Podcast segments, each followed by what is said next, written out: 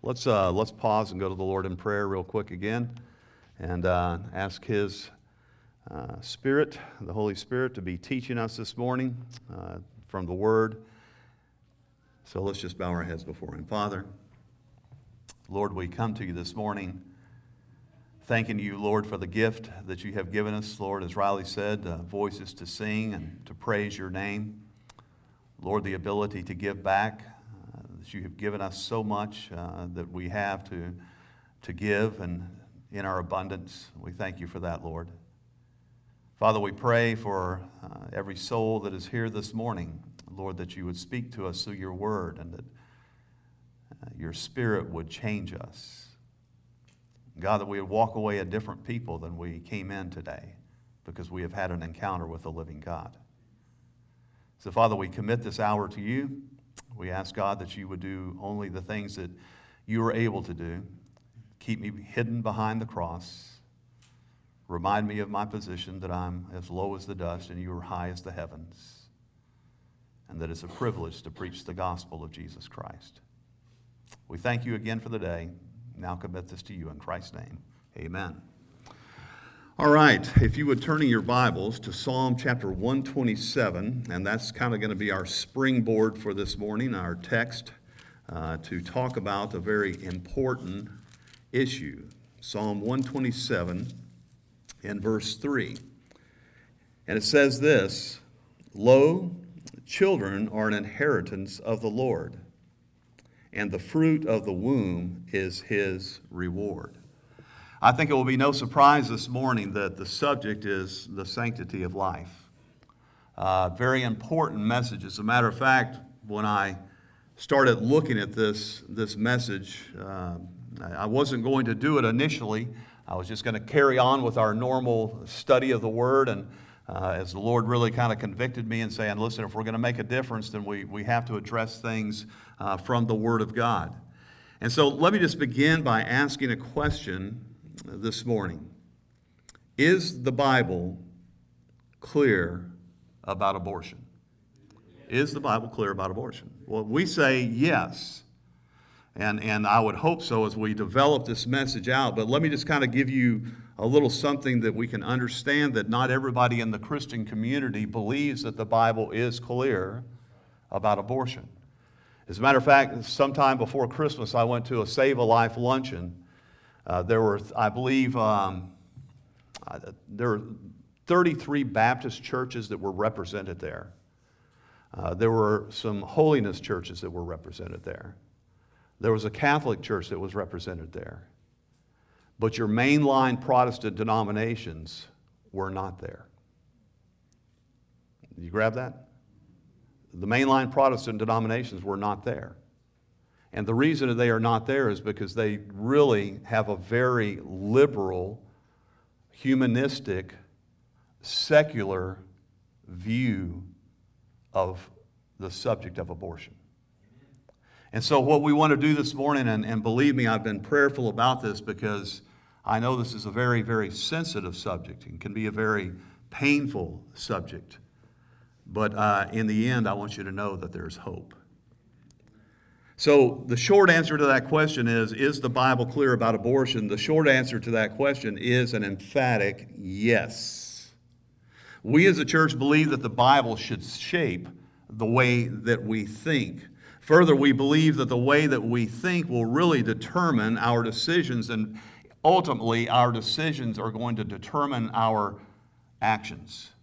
And so when we talk about is the Bible clear on this subject, yes, it is. And what really needs to happen is you and I need to conform the way that we think to the way that God thinks. Can I get an amen out of that? So we look at this, and I think too often we find God's people turning to other sources rather than the Bible. Therefore, this morning, we want to look at what the Word of God says concerning abortion because a right view of this begins with a right view of man and a right view of God. Now, I want you to think about that for a moment. having a right understanding or a correct understanding of what the Bible says concerning abortion involves really two things is that we have to have a right view of who man is and we need to have a right view of who God is. Without that, it's impossible to really get a firm grasp of what this subject is all about. The message this morning might be convicting for many. There are some who may need to experience forgiveness through His marvelous grace. But no matter who hears the message, it should impact every person who hears what is said this morning. And it should impact us in a way that we view life through the lens of Scripture which is the way God views life. Now, we're going to be using a lot of text. I usually don't, you know, preach topical messages, but this is one that we had to address in a topical way. So there's going to be a lot of scriptures that we're going to be going to this morning. But let me just give you four points that we're going to cover today. The first point is this we need to see the Creator. All right? We need to see the Creator. That's having the right view of God. Then we want to see the creation. That's having the right view of man. And then we want to see the command that God gives concerning the subject that we're talking about this morning. Then we want to see the comfort that God offers at the end of this. And finally, we want to talk about a conclusion, which is going to involve some of these things. Baby bottle. The Creator. Again, to understand really, you know, the whole concept behind abortion, and it, it is a touchy, touchy subject. As a matter of fact, it's so touchy that there are platforms, political platforms, that fight one way or the other on this subject. That's how it has infiltrated our society, and it has infiltrated into the church. And unfortunately, sometimes a political view is outweighing a biblical view of what we should be doing. So, again, we have to start with the right view, and the right view always begins with God. Beloved, let me say this morning sometimes that we have forgotten this and we have, we have been miseducated that a right view does not begin with man. A right view always begins with God and who He is. Because until we determine who He is, we can never understand who we are.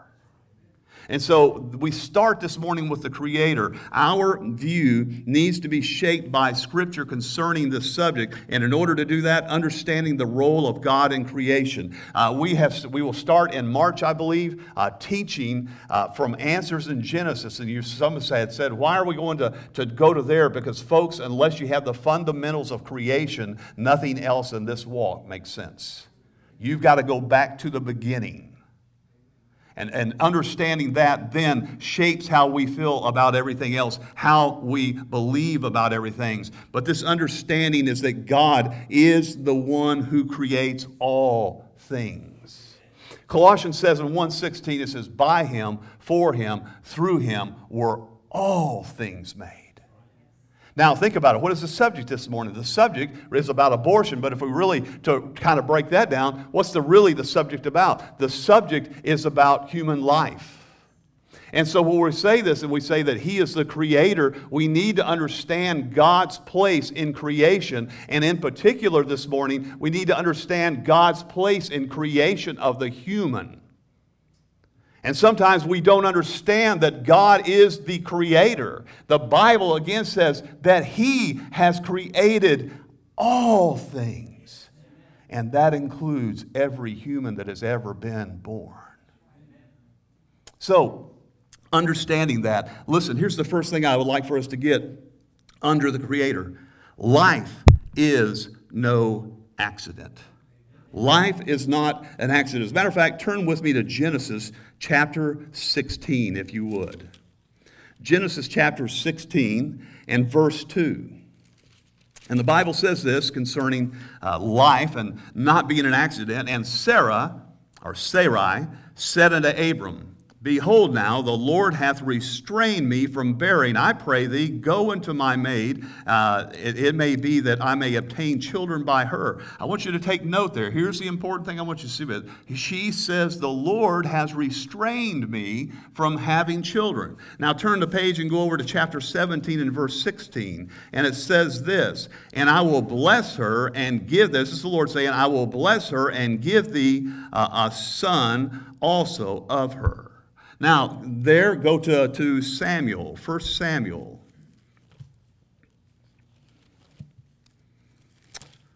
First Samuel chapter 1 and verse 19.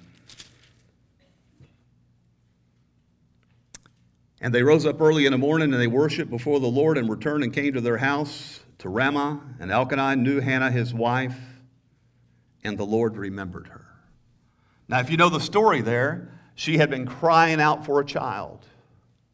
Uh, she had said, Lord, give me a child. What is the point of all this when I say these things? This Genesis 16, 2, 17 and 16, and, and 1 Samuel 1, 19 there. Here, here's the thing about that. Every one of these scriptures points to the fact that God is the one who restrains and God is the one who enables conception of a child.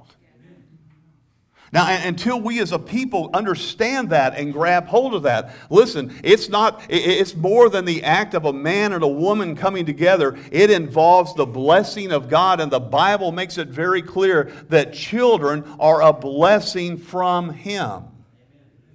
And so we need to understand again, it's not an accident.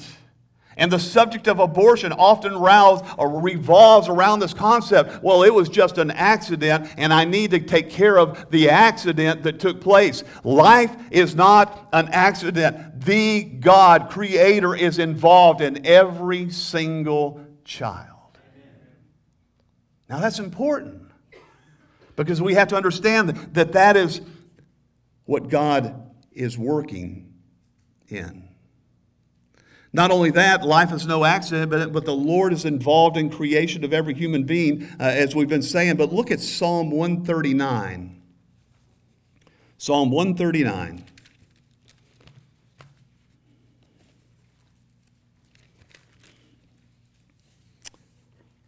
And verse 13 through 16.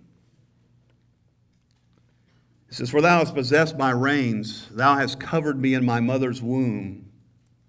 I will praise thee, for I am fearfully and wonderfully made. Marvelous are thy works, and that my soul knoweth right well. My substance was not hid from thee when I made uh, when I was made in secret and curiously wrought in the lowest parts of the earth. Then leave your or just turn from there and go to Job chapter 10. Left hand turn, go over to Job chapter 10 and verses 8 through 12 tells us this Thine hands have made me and fashioned me together round about, yet thou dost destroy me. Now, let me, let me just stop right there. What we get out of these two verses and saying that life is no accident, these two verses say that God is involved in everything. Think about this for a moment that when a child is conceived, the Bible says that God is the one who is fashioning that child in the womb. God is the one who is giving that child what it needs the, the ability to think, the personality that it has, uh, the traits that it will have. Now, I don't know, you know, I've got three kids and four grandchildren. One is actually in the womb right now, but that's still a child and is going to be born. So I say, when somebody says, How many grandchildren do you have? I say, I got four. Three that are here on the earth, and one that is in the womb. Now, let me just throw it around this way, too, because I think this puts eternal perspective on things. If one of my children were to die and go into heaven, when they say, How many children do you have? I would say, I have three children. I have two that are here on the earth, and one that is in heaven. They don't cease to exist. Now, that's important to think about when we're talking about God forming and fashioning.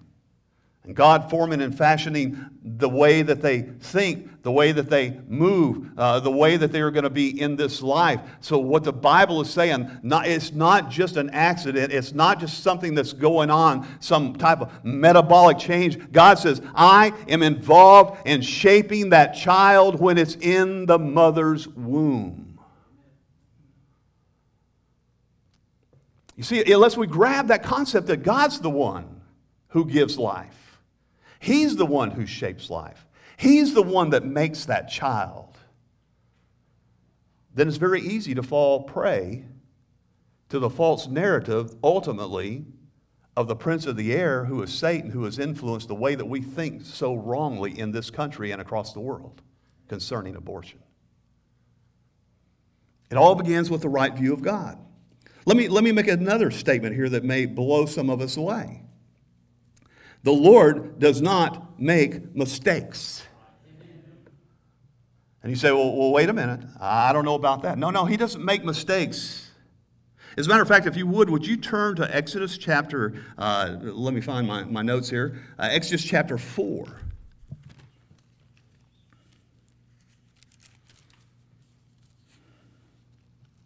Now, this, this proves this for us, and, and it, and, it, may be hard for some of us to understand, but once you understand this, once you accept it by faith, I think it makes life much easier in those things. But Exodus chapter 4 uh, says this, verse 11 And the Lord said unto him, Who hath made man's mouth, or who makes the dumb, or the deaf, or the seen, or the blind? Have not I, the Lord, done that? You say, What's your point, Jim? God doesn't make mistakes. And we should not be evaluating a child that, quote unquote, has a handicap and saying that's a mistake, therefore that is a reason to end that child's life. God doesn't make mistakes. He says, I'm the one that pr- makes the blind, I'm the one that makes the dumb, I'm the one that makes the deaf. Listen, can we relax in the sovereignty of God on some issues? Now you say, what's the point of that? Well, if you go over to John, uh, John chapter, and we won't turn there right now, John chapter 9 and verse 3, and they said, Whose sin was this that caused this, this man to be blind? He says, I tell you what, is Jesus speaking? He says, It's no one's sin. This was done in order that God would be glorified. Amen. We need to stop thinking with a, with a a finite mind and relax and trust in the, the infinite God that we serve and saying, God, I don't know why, but you have purpose.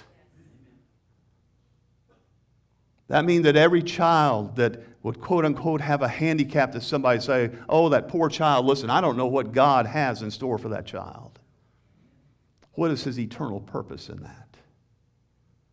I know this, I was listening to Joni Eareckson Tada one time, and she was speaking to a group of folks in a, in a home that, you know, they have a hard time, uh, as they were adults, but they were having a hard time. They did not fitting into our society. We have it, we know it. And as they, she said, and she spoke to them, she says, listen, I know your minds are not working right, but when you get to heaven, your mind will work perfectly. And they erupted with applause. Life is like a vapor, saints. How long is our life here? Maybe 70, 80 years? Some of you, I just saw some beads of sweat break out. The point being is it's short. And what's really going to matter is when we're in heaven in His presence. And this God who is creator has fashioned and shaped every life. We're the ones that need to come in line with Scripture, not making God come in line with us. A dear friend of ours, Charles Gardner, said the other night that all too often we try to make Jesus our disciple. We tell him, You come follow me, instead of us following him. And unfortunately, the subject of abortion, many have taken a more humanistic and secular view of it rather than God's view. Second point. We've covered the Creator. Now let's look at the creation. And by the way, let me give credit. Uh, this was taken from uh, most of uh, the information I got from this was taken from a blog uh, from Grace to You. Uh, so if, if you want to get information and uh, go and look and say, hey, what does the Bible say? Great place to go. Grace to You. They have some great material there. I'll reference a lot of it going through here today. But let's talk about the creation, which is man. The creator God, now the creation man. Man is created in the image of God. Genesis 1:26 tells us that. Man is totally distinct from the rest of creation. Oh, let, let me say that again. Man is totally distinct from the rest of creation. Now, why is that important this morning? Let me say this. When we assign humans the same value and worth as animals, I believe that we have entered into a great sin. Listen, I love animals. I got them everywhere. As a matter of fact, if you want some, let me know. I mean, I've got dogs, I've got chickens. I, we don't have cats anymore. He went to cat heaven. But the point is, is, I love animals, but I'm going to tell you what, at the end of the day, that is an animal and it's not a human. Now, why have we gotten to that point? Listen, and I don't want to hurt any feelings this morning, right? If you love your pets, that is great. You can love them, you can, you can treat them great, but I'm going to tell you, they're not human. Don't assign them the same level because it degrades it degrades what God has made man as. You see, God says that only man is made in his image. And when we start saying that, that you know, and, and here's the thing I've heard people say, listen, I'd save a dog in a heartbeat, but these humans, I wouldn't do anything for that guy. Oh, what a sinful, sinful attitude. And again, I love animals. And, and man will tell you he, he loves too many animals because he, he just keeps bringing more home.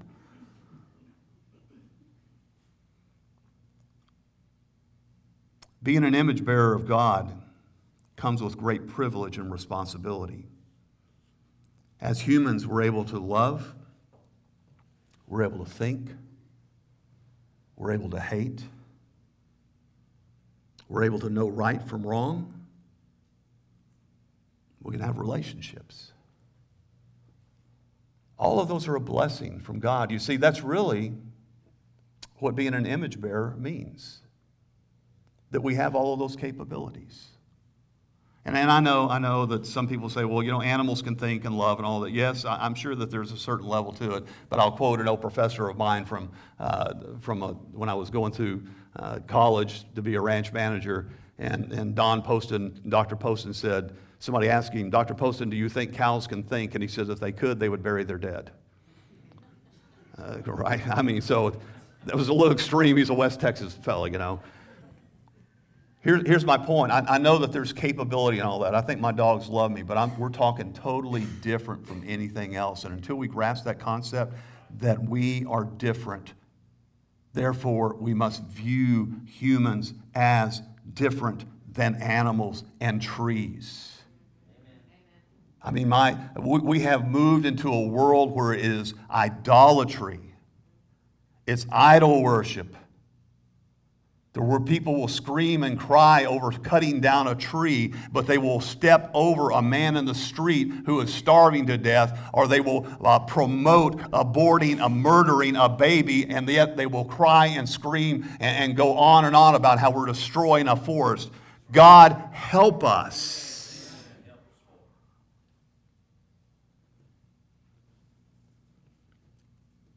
The body is the house of the image of God. What are we saying in this? Listen, a person is not just human tissue.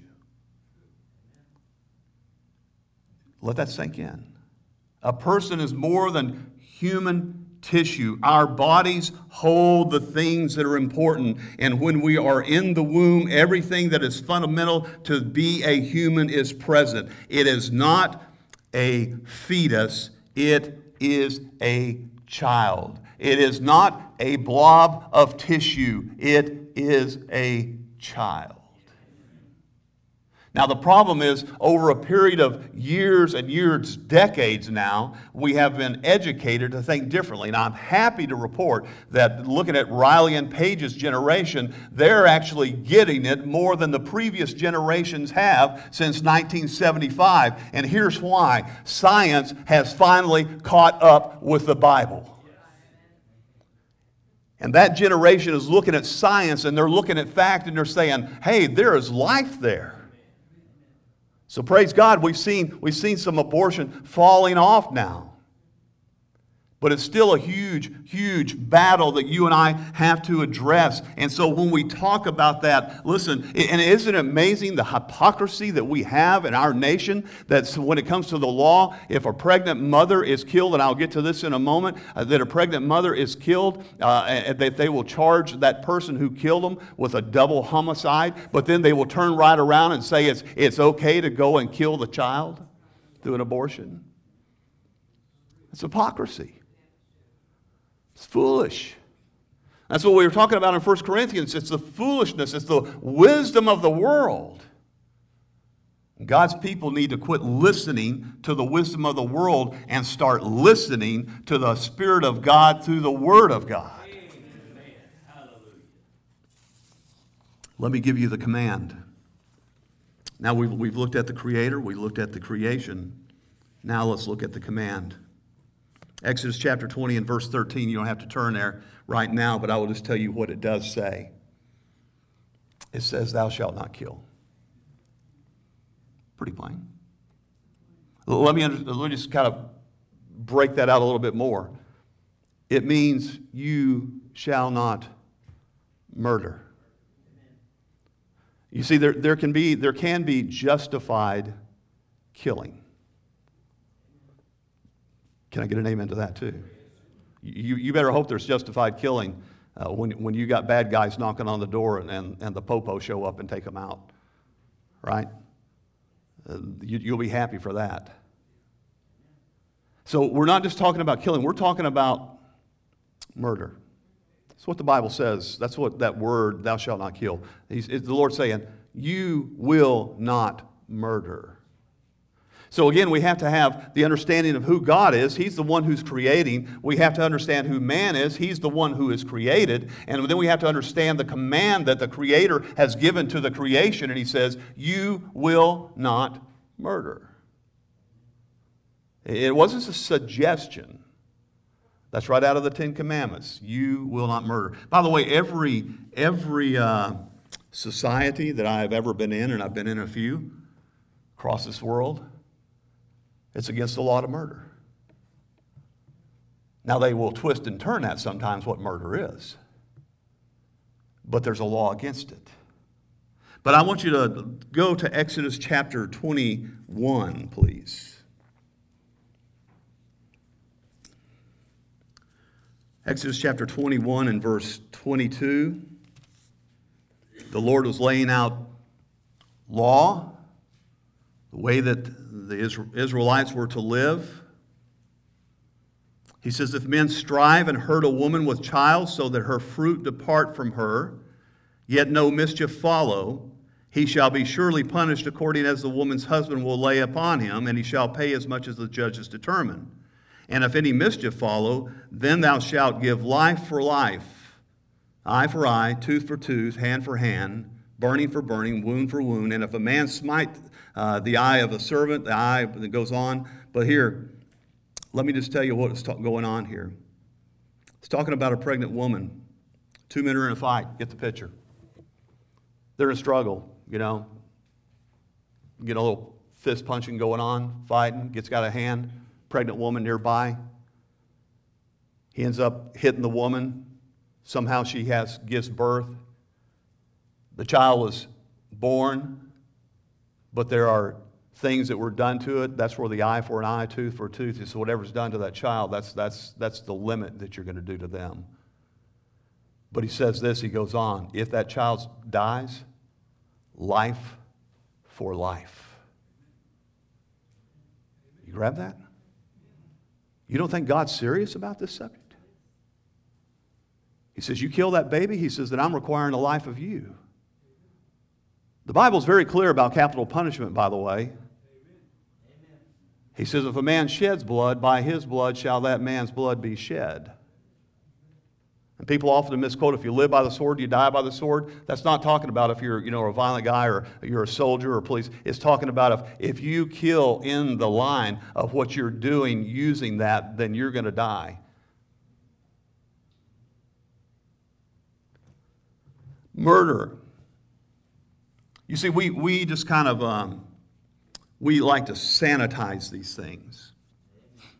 It's an unplanned pregnancy. It's an accident. It's a mistake. It's a blob of tissue. It's a fetus. God says no. Now, I know that we will say, and there's always the argument that comes up, and to be honest with you, I, I know folks that have struggled with this to where it literally was a life or death situation, tubal pregnancy murder. Murder. That needs to be the thing. You say, how bad is it, Jim, when we, when we think about these things? If you were in Sunday school this morning, you learned this fact that since 1975, there have been 60, 60, say, say it, 60 million babies murdered in the United States alone since 1975. Compare that, and being a soldier, I know we got a couple other servicemen that are here, that in every war that we fought since the Revolutionary War, there's only been one million people killed, just a little over a million. And in four decades, we've murdered 60 million. You say, Pastor, this is an awful hard subject. Yes, it is. Yes, it is. Is there any wonder that our nation is in the situation that it is in today? Is there any doubt why God has, has poured our own iniquity back on us when we would sit by and say 60, it's okay to murder 60 million babies?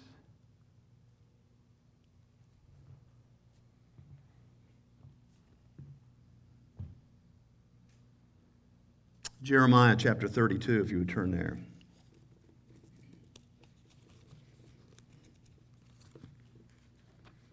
Couple of other scriptures I want to just talk in, concerning this command.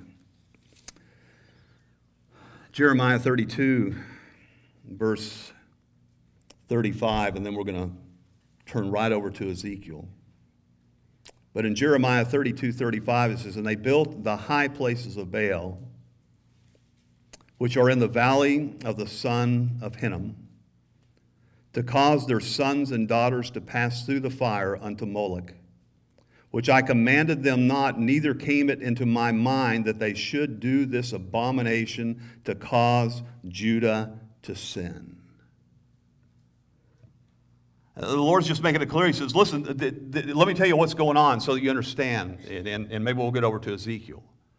What, what is happening in this is there was a god called Moloch. And they had this image of Moloch, and he had outstretched arms. And they would build a fire inside of this statue. And they would heat it up, and I, I believe it was brass, and they would heat it up to a point that was just overwhelming heat coming off of that. And then they would take their babies and they would lay that baby alive in the arms of this this idol. And that child would be burnt alive in the arms of this idol. And God says, they're doing this, and, and they're, they're doing this, and this never even came to my mind that they would do such an abomination and cause Israel, or Judah, to sin. Uh, they were offering their children as a sacrifice. Now, if you would, go over to Ezekiel chapter um, Ezekiel chapter 23 and verse 37 through 39. That they have committed adultery And the blood is in their hands, and with their idols have they committed adultery, and they have also caused their sons, whom they bear, to pass for them through the fire to devour them. Just exactly what we were talking about. Moreover, this they have done unto me. They have defiled my sanctuary in the same day and have profaned my Sabbaths. For when they have slain their children to their idols, they came the same day. Listen to this. They came the same day into my sanctuary to profane it. And lo, thus have they done in the midst of mine house.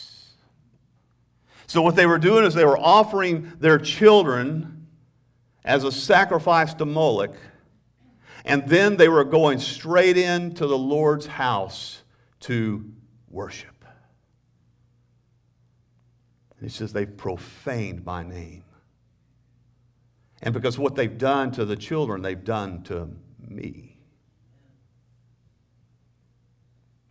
You say, Well, thank the Lord we don't do that. Yes, we do. You see, we have sacrificed our children to the idol of convenience. We have sacrificed our children to the idol of self. We have sacrificed our children to the idol of secularism and humanism. And if you think God looks at abortion any different than he looks at that, then you've lost what we're trying to get across this morning a right view of God and a right view of man and the command, Thou shalt not murder.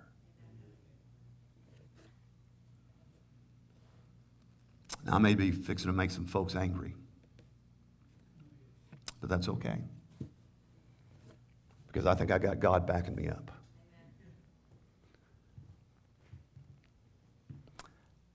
I can't tell you what party to vote for.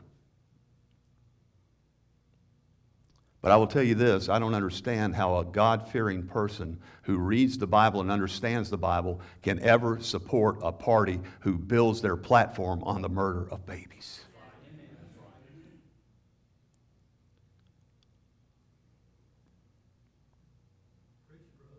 It's the truth.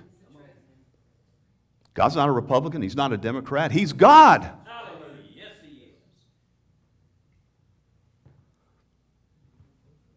So this party gives me better benefits at the cost of 60 million? God help us.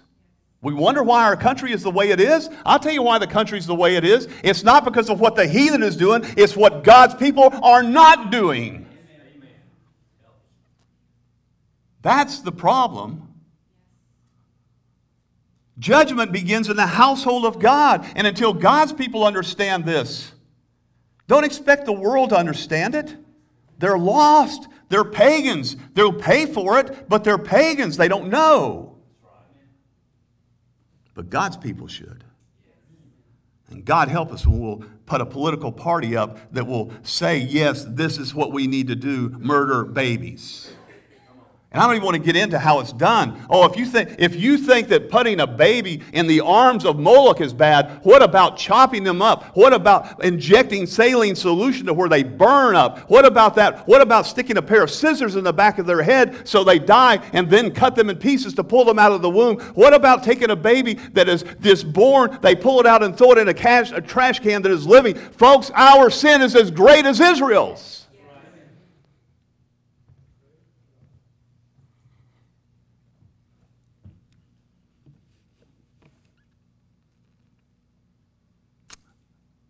We need to rescue the weak. I always tell myself I'm not going to get as wound up as I do. To try and be that calm pastor, but listen, when you're talking about lives, oh, oh, saints, can we get passionate about it?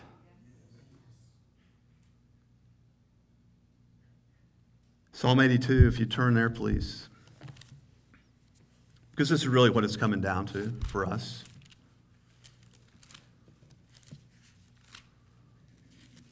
Psalm 82, verses 3 and 4.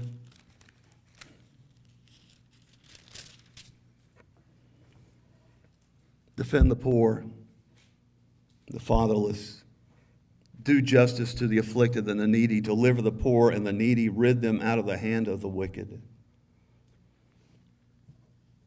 Is there anybody that's more defenseless than a child in a womb? Now, you know, one of the, I had the privilege of uh, seeing two of my children born. Of course, those nurses thought, what type of bumpkin is this? I remember when Samuel was born, and I watched Samuel be born, and nurse looked at me and she said, Well, Sergeant Jones, what did you, what did you think about that? And I says, Kind of like pulling a calf. And uh, I mean, they, she looked at me like, What in the world? I mean, I can tell you something else that when I preg checked cows, to believe this or not, that I've had calves suck my finger in the womb when I'd be checking to see if there's a calf in there. See, that calf could fill everything. Can I tell you that baby feels? We've got to stop looking at it like the world looks at it and what they've told us to look at it like, and we've got to start looking at it like God looks at it. And we need to do what we can to rescue, to defend those who cannot defend themselves. This is one of the greatest parts of the message that you will get. In fact, I believe it is the greatest the comfort. We not want to leave off, as a matter of fact, this part of the message because it's so important. And this is a message of hope and forgiveness. It, it, would be a terrible thing if there were no hope, if there were no forgiveness. It would be a terrible thing. You see, God can forgive, and He will work through the vilest sin and demonstrate His grace for His glory. Let me tell you what the vilest sin is so we can understand that this is a forgivable sin. When Jesus Christ, the Son of God, God in the flesh, innocent in every aspect, was crucified. That, my friend, is the vilest sin ever. And it was our sin that caused it. And if God can forgive that, and He can demonstrate His love and grace through that, then may I tell you this morning that whoever you are, wherever you're at, whatever your position has been, God can and will forgive you and give you his grace.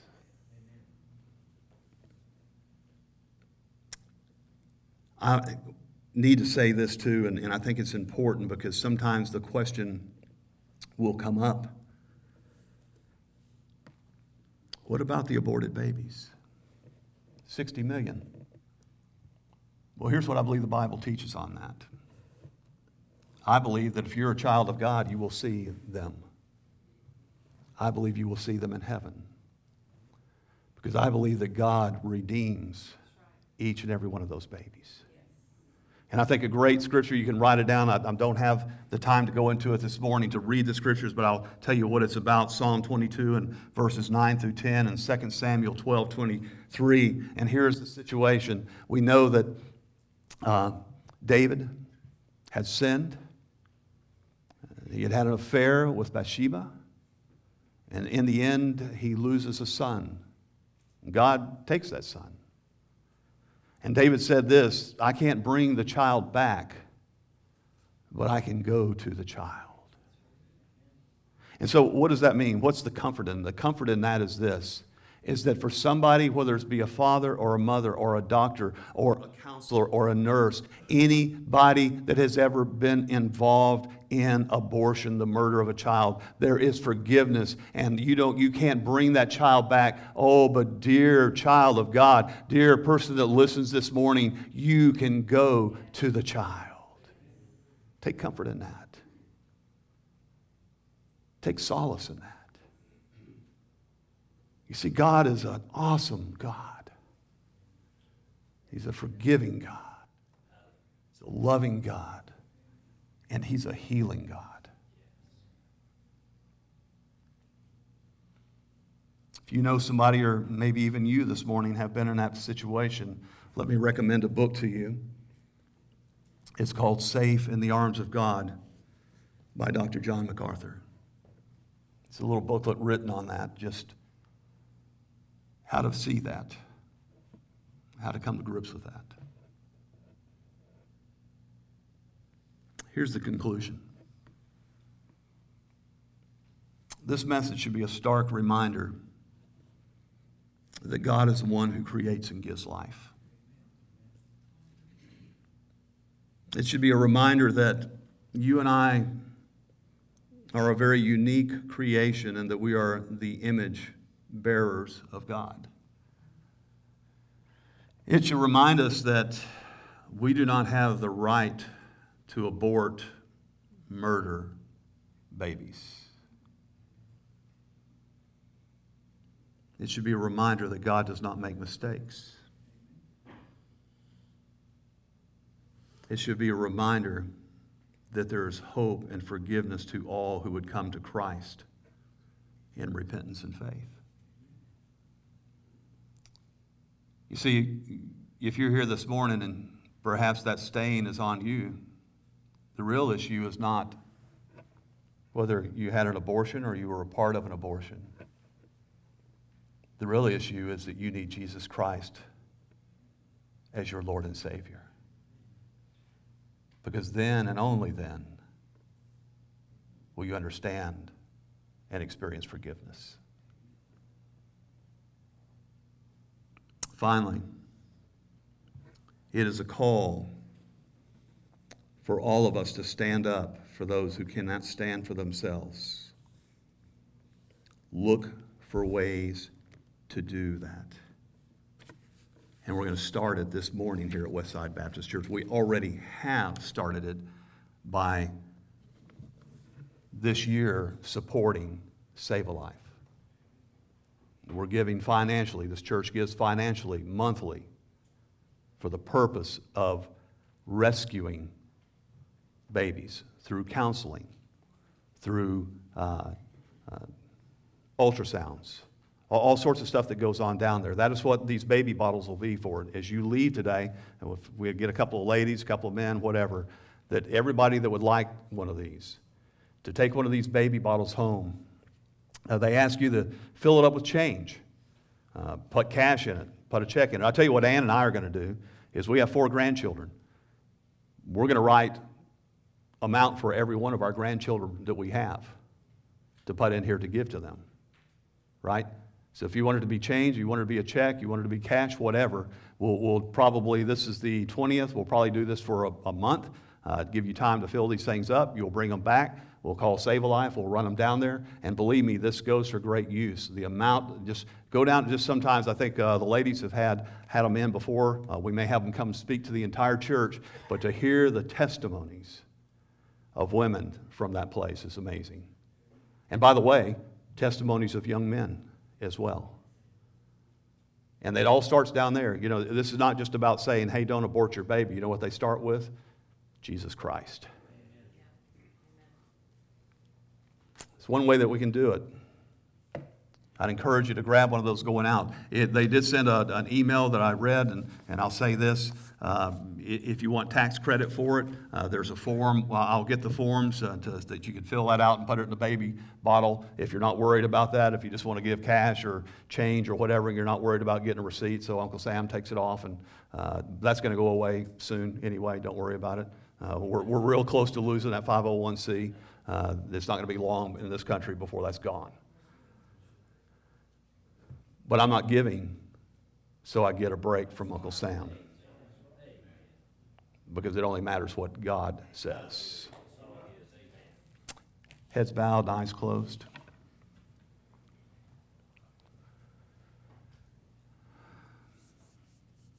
I don't, I don't often do this, and, and uh, please don't feel compelled.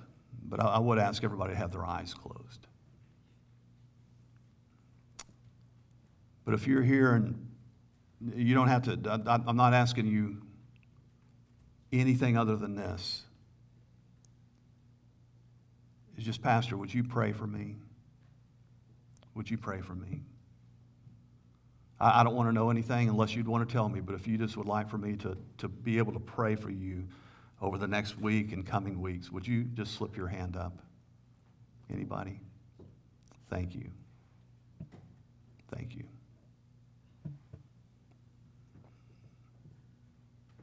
Father, we are so grateful this morning for your word.